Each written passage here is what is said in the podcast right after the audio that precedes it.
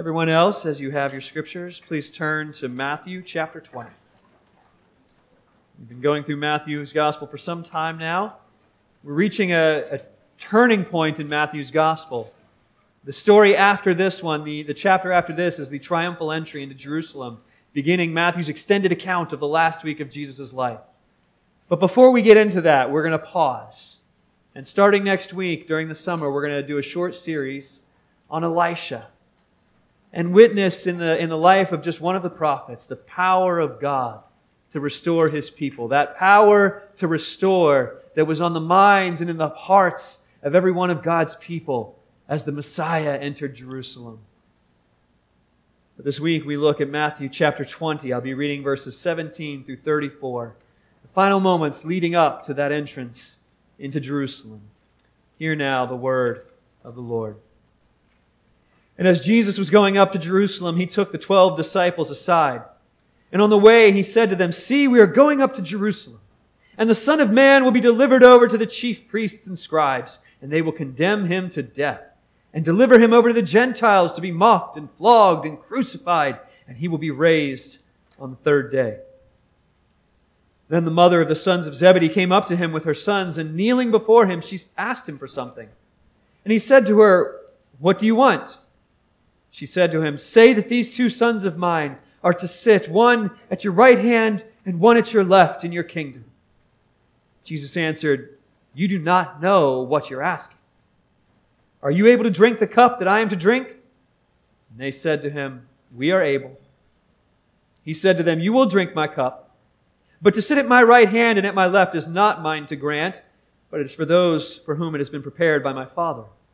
And when the ten heard it, they were indignant at the two brothers. But Jesus called them to him and said, You know that the rulers of the Gentiles lord it over them, and their great ones exercise authority over them. It shall not be so among you. But whoever would be great among you must be your servant, and whoever would be first among you must be your slave, even as the Son of Man came not to be served, but to serve, and to give his life as a ransom for many. And as they went out to Jericho, a great crowd followed him. And behold, there were two blind men sitting by the roadside. And when they heard that Jesus was passing by, they cried out, Lord, have mercy on us, son of David. The crowd rebuked them, telling them to be silent. But they cried out all the more, Lord, have mercy on us, son of David. And stopping, Jesus called them and said, What do you want me to do for you? They said to him, Lord, let our eyes be opened. And Jesus, in pity, touched their eyes, and immediately they recovered their sight and followed him. This is the word of the Lord.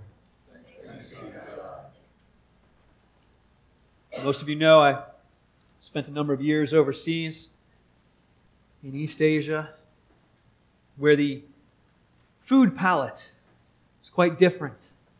And where I lived in particular, there was not as much of a cultural appreciation for sweet food which I missed. And I still remember, after, after being there for years, when Dunkin' Donuts opened its first shop. And my American friends and I, we went and stood in line for hours, hours to get to Dunkin' Donuts. And we, we walked in off the street into that store and we smelled the smells, and we saw the sights, and the color scheme was even the same, and there's the donuts on display. And, and I remember my friend Elizabeth, she walked right up to the, to the display, and she saw the donut she wanted. It was a plain donut covered, covered with large crystals of white sugar. I that one. And they served it to her. And we all, we all ordered our donuts, and we the eight of us crowded around this table meant for just three or four people. Just enjoying it, anticipating. And Elizabeth took her donut and she took a big bite into that sugary sweetness. And her face clenched up and she spit it on the floor and grabbed my water. It's salt! It's salt! It's a lie! They didn't do sweet donuts, they did salty donuts. They did green tea donuts. They did pork floss donuts. She thought she knew what she wanted. She asked for what she wanted. but found out it was the wrong thing. Sometimes we think we know what we're asking for, but we're wrong. And what we see in this passage is a contrast between asking for what it is we want and asking for what we need. And we see that God, in His mercy, doesn't give us what we think is good and right, but instead is merciful to us to give us what it is that we need. Because we may think we're looking at a nice, sugary, sweet dessert, but God knows what it's really made of. And He has something better in mind for us. So whether we seek His mercy or whether we ask for something else, God gives us what it is that we truly, deeply need. We need the mercy of God. And so, as we see in these passages, in order to ask for the right things from God, we have to reject our ambition. We have to recognize our need, and we have to then receive God's mercy. The first thing we see is the call to reject our ambition. Sometimes the gospel writers, like Matthew, they'll group stories together, not necessarily because things happened in that order, but because they all address the same idea. They're related in what they talk about. And if you've been tracking with us for a couple months now, going back to Matthew 18, you've probably noticed this theme again and again of greatness and humility. Uh, beginning with the disciples arguing over which one of them was going to be the greatest in the kingdom of heaven, uh, even up to what we saw last week, the parable about how the first will be last and the last will be first.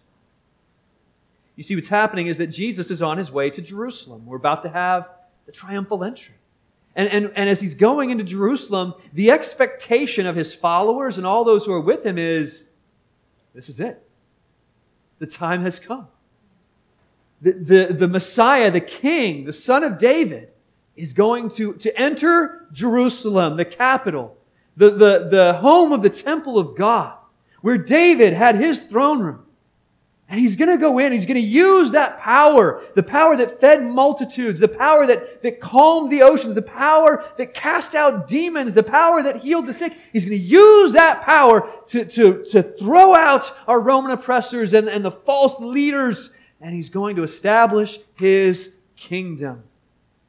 And if you're one of Jesus' close associates or the mother of one of his close associates, you want to make sure you've got all your ducks in a row, that you've got your seats next to the king. Because once Jesus is made king, there'll be no shortage of Johnny come latelys who, who want their spot. Who say, oh, now that Jesus is popular, I'm going to side with him.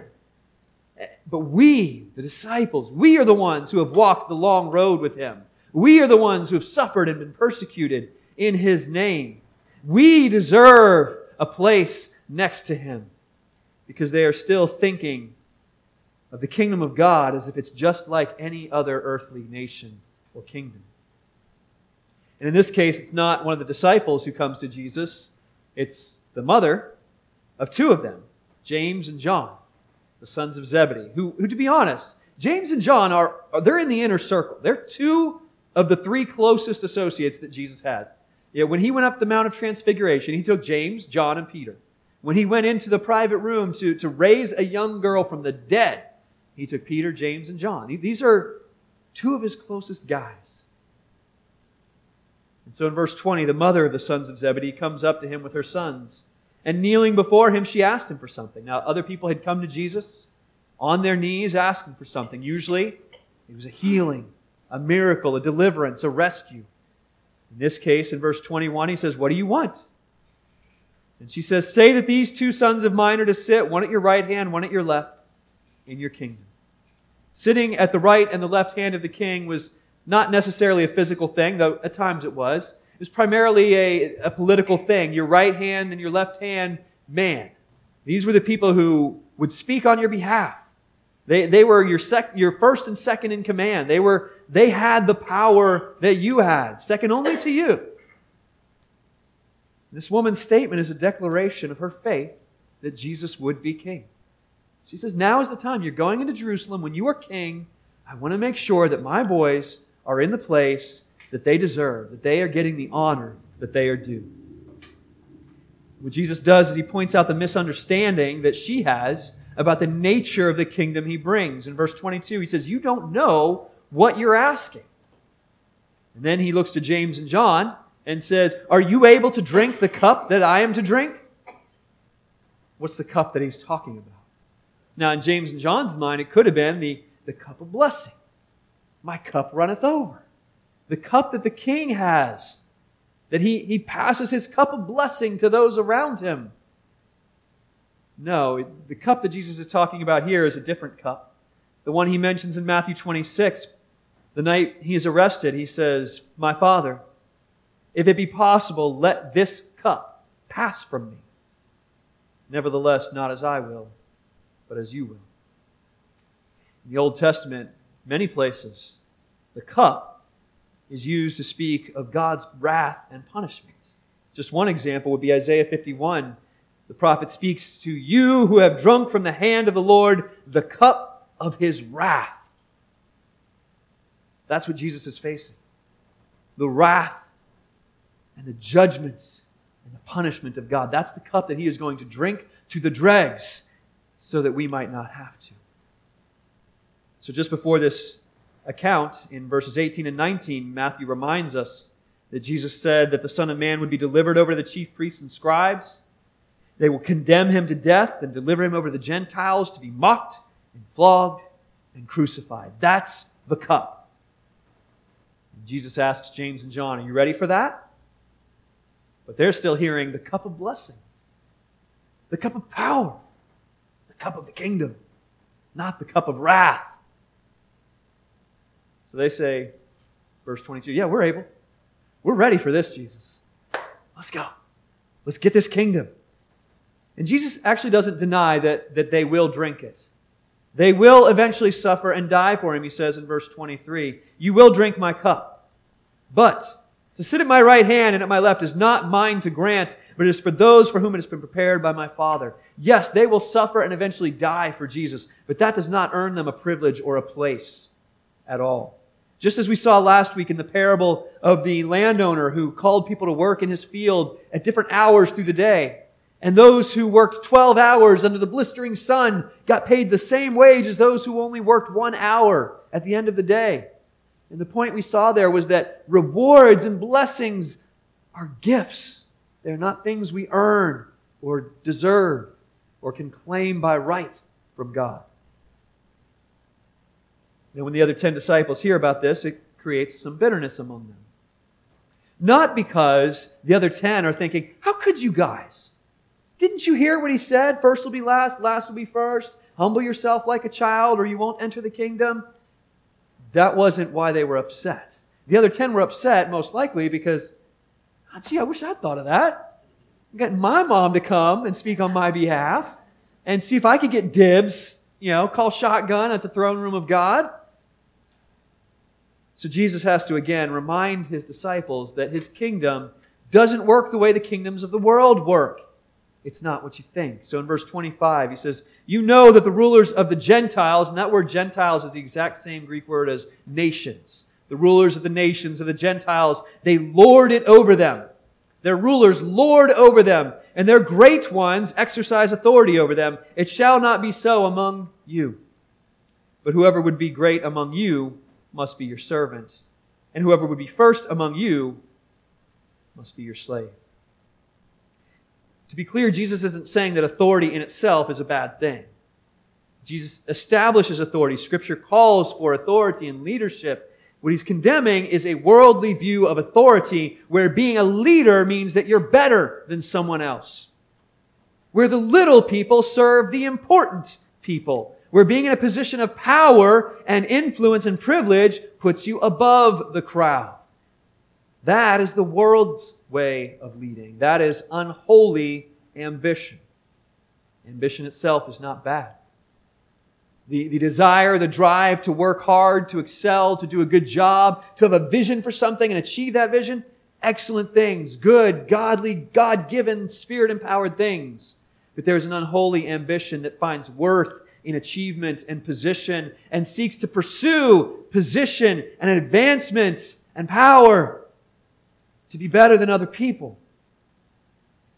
That is not a fruit of the Holy Spirit. The desire and the drive to be better than others, to be over others, the hunger for recognition and for praise, that does not flow from the gospel. Let's look instead at what the gospel produces.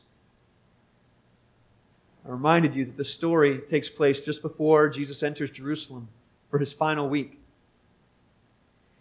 Near the end of that week, there's a story recorded in John where Jesus, eating with his disciples, rolls up his sleeves, fetches a basin of water, and then does the job of the lowest, most menial servant. He washes the feet of his disciples. And when he's done that, he says in John 13, verse 13 through 15, he says to his disciples, You call me teacher and Lord, and you're right, for so I am. If then I, your Lord and your teacher, have washed your feet, you also ought to wash one another's feet. For I've given you an example that you also should do just as I've done to you. In other words, if Jesus is up here, even if you think that you're going to be right here, he said, the guys up here are washing feet, so don't think you're above that. Don't try to excel above what your Lord has done. It's the same thing he's telling them later in, here in Matthew 20. He says that he did not come to be served, he came to serve. And if we wish to follow him, and if we wish to be honored in his kingdom, we have to do the same. But I haven't given you the gospel yet in that command.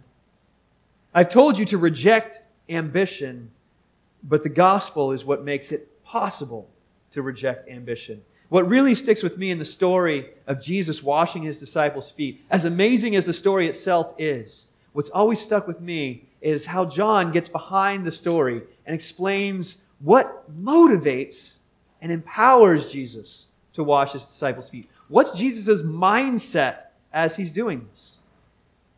Earlier in the chapter, John 13, beginning in verse 3, it says, Jesus, knowing that the Father had given all things into his hands, and that he'd come from God and was going back to God, rose from supper. He laid aside his outer garments, and taking a towel, tied it around his waist. Then he poured water into a basin and began to wash the disciples' feet and to wipe them with the towel that was wrapped around him. What fueled his service? What was going on in Jesus' mind as he's washing his disciples' feet? Verse 3 knowing that the Father had given all things into his hands, and that he'd come from God and was going back to God. Jesus was secure in who he was in the Father. He knew he was loved. He knew he was provided for. He knew he was accepted. He knew that God lovingly ruled all things. He knew where he was headed. For you who are in Christ, the same assurance holds. You are loved. You are provided for. You are accepted. God lovingly rules all things. You don't need to be lifted up over other people to be accepted. You don't need to be in control and to have power to be secure. The gospel of Jesus doesn't just call you to be a servant. The gospel removes the fears and insecurities and illusions about pride that make it impossible to be a servant. The gospel removes those things and instead reminds you that you are secure in the love of God. And nothing shows that more clearly than that God would send his own son to die in your place. If he would do that, will he not provide all that you need? You don't need to claw your way to the top of any ladder. The ambitious person, the one who seeks praise in all of its forms, whether it's likes on Facebook or uh, verbal affirmation, compliments on your looks, the one who seeks praise or position or power, the ambitious person is weakened and is enslaved to the opinions and to the acceptance of others. But the one who knows that Christ has died and Christ has risen for her is no longer a slave to those things, but is freed. Is freed from the slavery of ambition. So, to, in order to ask for what you really want from God, you have to first reject your ambition. Let's look quickly and briefly at the next story, which seems to have nothing to do with the first story, I would say. On the surface, we have this, these James and John asking to be seated at his right and left hand. And then we have, oh, by the way, Jesus healed some blind guys on the way into Jerusalem, just in case you were wondering what he did on the road. But, but actually, let's look at this. In both stories, we have two men asking Jesus for something. In both stories, they connect their request to Jesus being king. Jesus, when you, are, when you are king, let, let, let my son sit on your right and left hand. Jesus, son of David, the king, have mercy on us. In the first story, they ask Jesus to fulfill their desires and their ambitions. In the second story, they're simply asking him to fulfill their need. In the first story, we sense that they feel entitled, they deserve what they are asking for. In the second story, they're asking only for mercy. Is it a coincidence that these stories are paired together in Matthew's gospel? I don't think it is. The first story teaches us to reject our ambition. The second story teaches us to recognize our need. Let's take a quick look at that. After telling his disciples that he came not to be served but to serve, they continue on the road, and then verse 30 there were two blind men sitting by the roadside. And when they heard that Jesus was passing by, they cried out, Lord, have mercy on us, son of David. Having just dealt with two of his disciples, and indeed all of them had the same problem, who were blind to what really mattered in God's kingdom, he now encounters two men who are literally blind. This happens maybe more often than you think in the Gospels. There's a story about someone who is expressing some sort of spiritual blindness, failing to understand who Jesus is, followed by an account of Jesus healing a blind man. Why would that be the case so often? It's because just as the blind person cannot see unless they are healed, our spiritual sickness, our spiritual blindness is not something that will fix itself over time. It's not something that we can solve by getting a good book recommendation, even if we read the book. It's not something that will solve, be solved by good advice from a friend or a good detox, a cleanse, and a little time off from social media. None of that is going to solve our spiritual blindness. Our condition is more serious than that. Really, the difference between us and the men by the road is that they at least knew what they needed. They recognized their need. And they're crying out for help. Verse 31, we see the crowd rebuke them, telling them to be silent, but they cried out all the more, Lord, have mercy on us, son of David. Isn't that typical of the crowd? Do we appreciate people announcing their weakness and being vocal about their needs, or do we try to keep it quiet and maintain within our home, our marriage, our Bible study, our circle of friends, maintain the illusion that things are okay or better than okay? Things are great. God is good all the time. All the time, God is good. We don't appreciate being reminded of our weakness and our need. There's a movie that came out a while ago, The Greatest Showman, a fictionalized account, very fictionalized account of, of P.T. Barnum starting his, his famous Barnum and Bailey circus.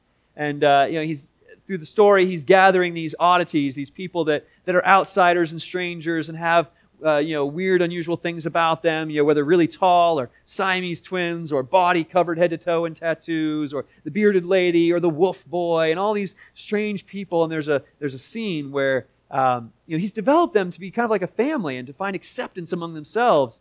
And, and Barnum is having a, a social with some of the upper class of society that he's, he's trying to woo his way into. And uh, when his, his friends from the circus show up, he stops them at the door and says, No, no, no, no, we don't come in here. And it's a musical, so they respond in song as they walk away uh, the bearded lady, who has a beautiful voice, she begins singing, I'm not a stranger to the dark. Hide away, they say. We don't want your broken parts. That's what the crowd does. The crowd says, Hide away. We don't want your broken parts. Be quiet. Be quiet. But Jesus is a friend of sinners. Jesus draws near not to pride, not to illusions of having it all together. Jesus draws near to the broken. Psalm 34 says, The Lord is near to the brokenhearted, and he saves the crushed in spirit. believing the gospel and following Jesus is not about pretending that you're perfect or ignoring your wounds and your weaknesses. Just like the blind men on the street, we are to cry out, Jesus, have mercy on me. Whereas those men cried out in desperation, not sure if they would get what they asked for, we cry out in expectation, knowing the character of our Lord, knowing that He heals and blesses and strengthens. So do not hide or ignore your need. Recognize your need and bring it to the Lord. See what he does in verse 32. Stopping, Jesus called them and said, And what do you want me to do for you? Now remember, he's fresh off of James and John, asking them with the exact same words, What do you want? Okay, you've told me what you want. Now, what do you want me to do for you? And they said in verse 33, Lord, let our eyes be opened. It's as simple as recognizing the need that you have and bringing it to Jesus. Did Jesus know they were blind? It was pretty obvious. Jesus wasn't asking because he needed to know. He needed them to acknowledge their need, just as we do when we confess our sin in worship. We're acknowledging our need of a Savior. Lord, I need to stop feeling anxious and fearful all the time. Lord, I'm always angry and can't control what I say. Lord, my spending is out of control. If the church was a place for people who had it all together, I wouldn't be here and neither should you. We don't have illusions about that. We all are needy people. We don't hide it, we recognize it, and we bring it to the Lord. And as we do that, what type of people does that make us? When we recognize how needy we are, how there's no way we can look down on others at that point. We have no position from which to look down at others. We instead become not only humble, but filled with grace. When we recognize our need and bring it to Jesus, what do we expect of Him? Do we expect judgment? Do we expect condemnation? Some of us, because of our family upbringings or our personality or difficult life experiences, whatever it is, we, we have this mental image of God or Jesus uh, hearing our prayers, and, and it's like, really? Still with this? You haven't gotten over this yet? You don't have enough faith for that yet? Or maybe your image is more of a disinterested, like, what? What? Huh? What? Go fix it yourself. How dare you? How dare you still struggle with that after all I've done for you? What is your image of God's attitude towards you when you recognize your need and bring it to Him? Verse 34 Jesus, in pity, touched their eyes, and immediately they recovered their sight and followed Him. We reject our ambition, we recognize our need, and thirdly, we receive God's mercy. Matthew says, in pity, there. In pity, Jesus touched their eyes. That's not how I would have translated it. And I don't, I don't often get into translations in the Greek. But I have to say, the word here for pity in Greek is probably, in my mind, one of the most beautiful words in ancient Greek. It's the word splankthes. Sounds beautiful, doesn't it? Splankthes, which comes from the Greek word splanknus, which is your guts, your innards, your intestines. Because the Greeks understood where we feel real compassion. Not the heart. You feel it here, in your gut. When you get that phone call, and you know the phone call I'm talking about, from that loved one who was waiting for a report from the doctor, and you can hear the tone of their voice before they say a word, where do you feel it? You feel it in your splankness. The word is compassion. When we say pity, you might be thinking pity as in looking down on someone, a pity that belittles the one who suffers. But splanknes, splanknethes, it gets in there. It's in the problem. It feels the hurt that you're feeling. It shares it. It's an empathy. You need to understand that this is how Jesus feels towards you. This is how he feels when you are sick, when you are wounded, when you are struggling. This is God's attitude towards you when you fight addiction, when you are depressed, when you are enamored by money or possessions, when you doubt, when you fear. when you live anything less than the abundant life that God has given you. He doesn't roll his eyes and huff with annoyance. Psh, again, he feels a deep, powerful, active compassion. But the feelings of God are not just feelings, my friends. God does not feel one way but act another, the way we might see someone in trouble and feel sorry for them. And then as soon as the light's green, we move on and forget about it. The, the feelings of God are hand in hand with his action.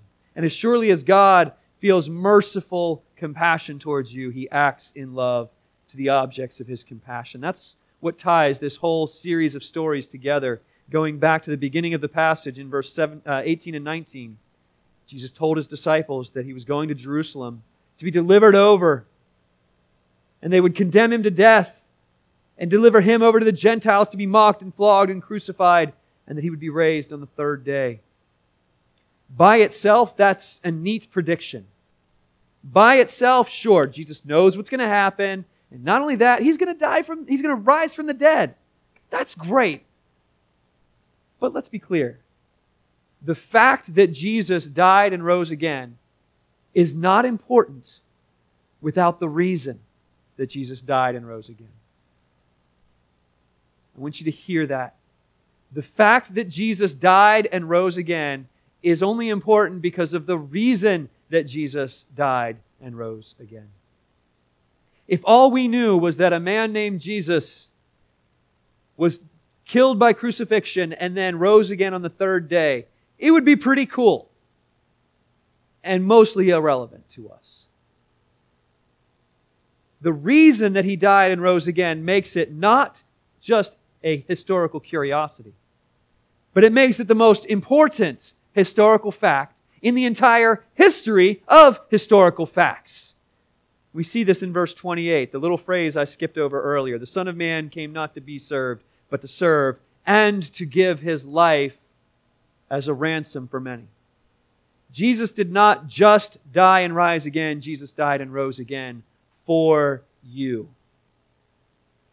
My friends, don't ever lose sight of that. Amazing grace, amazing love. And can it be that thou, my God, shouldst die for me? It is for you. Jesus did not have his life taken from him. He gave his life as a ransom. And it was not to set an example. It was not in political protest. It was not an unfortunate circumstance. Jesus gave his life as a ransom. A ransom is a payment. A payment that you give to buy back something that's been taken, something that's lost. You, you were lost. And Romans 6:23 says that the wages of sin, what sin is owed, is death. The wages of that ransom that need to be paid is death. And so Jesus gives his life in payment of those wages. He ransomed you. And here's the best part. Unlike the blind men in this story, who had to cry out and ask for mercy before they received it, Jesus gave his life as a ransom before you asked for it, before you were aware you needed it, before you had done anything. Mercy caught you when you were running the opposite direction. As ones who have received such mercy, how should we then live? Simply put, those who receive mercy give mercy. Those whose deepest needs are met are then free to meet the needs of others. Those whose needs have been met without their earning it or even asking for it are free from the rat race of chasing self worth, the rat race of chasing self promotion, of chasing self interest, of needing to devote all your time and energy to making sure I'm okay. It's the gospel. It says you that's covered. You're okay. You are accepted. You are loved. You are secure. You are provided for. You don't need to chase it. You don't need to pursue it. You don't need to position yourself to be safe. You have it. And then the God who supplies all your needs did not just do so once in the past, but continues to promise that you will receive out of the riches of his mercy abundant life, all that you need. So, as our own poets have said, you can't always get what you want. But if you try sometimes, just might find you get what you need. We want things that will do us no good. We want because we don't know any better. We want because it, it sure looks like a yummy sweet donut on the shelf. But its taste is bitter and it leaves us hungry. What we get is what we need. We get the mercy of God, a friend for sinners, a strength in weakness, a help in sorrow. Hallelujah, the song says. What a Savior. Hallelujah. What a friend. Brothers and sisters, to ask rightly of God, you have to reject your ambition to pursue the things that will not satisfy. You have to recognize the need that you do have, the deep, abiding need. And upon recognizing it, you may receive the mercy of God, which He has already freely given to you in Christ Jesus. Amen. Let us receive His mercy and rejoice. Heavenly Father, we thank you for your unending mercy to us, that you did not wait for us to draw near to you, but instead reached out to us. You did not wait for us to call out, but instead let us hear your voice. We are thankful for all you have done. Thank you that though our hearts wander in many different directions in pursuit of many other things that will never satisfy, your mercy pursues us. You will be with us until the end. We thank you for this in the name of our Savior.